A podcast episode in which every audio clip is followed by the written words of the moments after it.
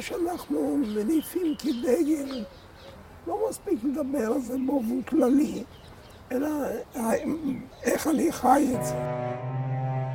תורת חיים דבריו בחיל וברוח, הלימוד היומי. לימוד מתוך ספרו של הרב חיים דרוקמן זצ"ל, בנושא מלחמה, צבא וביטחון. צפו עיניו, הנני ללכת בכל דרכיו. פרק מספר 20 מלחמה למען עצמאות ישראל, חלק ג' ערי יהודה בחורבנן, ההמשך.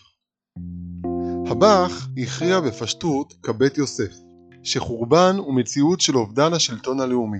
פשוט הוא דהאי ערי יהודה בחורבנן, וכאמר, היינו אפילו אם יש שם יישוב, כל שיד האומות שולטת עליו, בחורבנן מקרה. באותו אופן הכריע גם המגן אברהם, והמשנה ברורה אחריו. לפי זה נשאלת השאלה, מדוע יש לקרוע רק על ערי יהודה החרבות? מדוע הם קוראים גם על שאר ערי ישראל הנשלטות ביד נוכרים? תשובה לכך מובאת בספר פאת השולחן, לרבי ישראל משקלוב, ואלו דבריו: הטעם, דשם עיקר המלוכה של ישראל הייתה. אמנם כל מקום בארץ ישראל שאיננו תחת שלטון ישראל הוא חורבן, אך לא על כל חורבן קיימת חובת הקריאה, אלא רק במקום שתחושת החורבן חזקה ביותר, במקום שבו עיקר מלכות ישראל הופיע, ואילו כעת שולטים בו זרים, שם תחושת הכאב היא הקשה ביותר, שם החורבן מוחשי ממש, ועל כן רק שם קיימת חובת הקריאה. גדר החורבן שעליו יש לקרוע הוא אפוא חוסר שלטון ישראלי בארץ. זוהי קריאה על החורבן הלאומי, ולא על החורבן הטכני. מבחינה זו, אין הבדל אם מלך ישראל הוא חזקיהו הצדיק, שעשה הישר בעיני השם, או אחז אביו שהרשיע לעשות. העיקר שהשלטון הוא שלטון יהודי. בשביל לסבר את האוזן, נעמוד על ההבדל בין חזקיהו לאחז אביו. חזקיהו הרביץ תורה בישראל, עד שאמרו חז"ל בגמרא על תקופת שלטונו, בדקו מדן ועד באר שבע, ולא מצאו עם הארץ.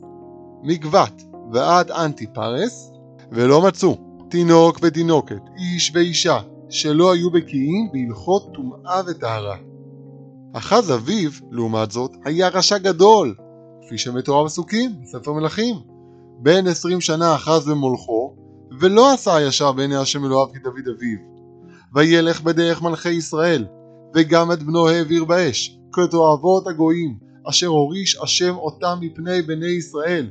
ויזבח, ויקטר בבמות, ועל הגבעות, ותחת כל עץ רענן. חז"ל, בתלמוד הירושלמי, מוסיפים שאחז פקד לסגור בתי כנסיות ובתי מדרשות כדי למנוע התפתחות של תלמידי חכמים, וכך להסיר את גילוי השכינה מישראל.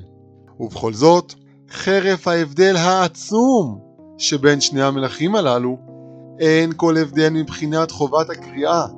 כל עוד השליטה ביד ישראל, אין קוראים, כי אין חורבן. אמנם איננו רוצים במלך רשע כאחז, אלא חפצים במלך צדיק כחזקיהו בנו, אבל חשוב שנתפוס נכון את המשמעות האמיתית של שלטון ישראל בארץ.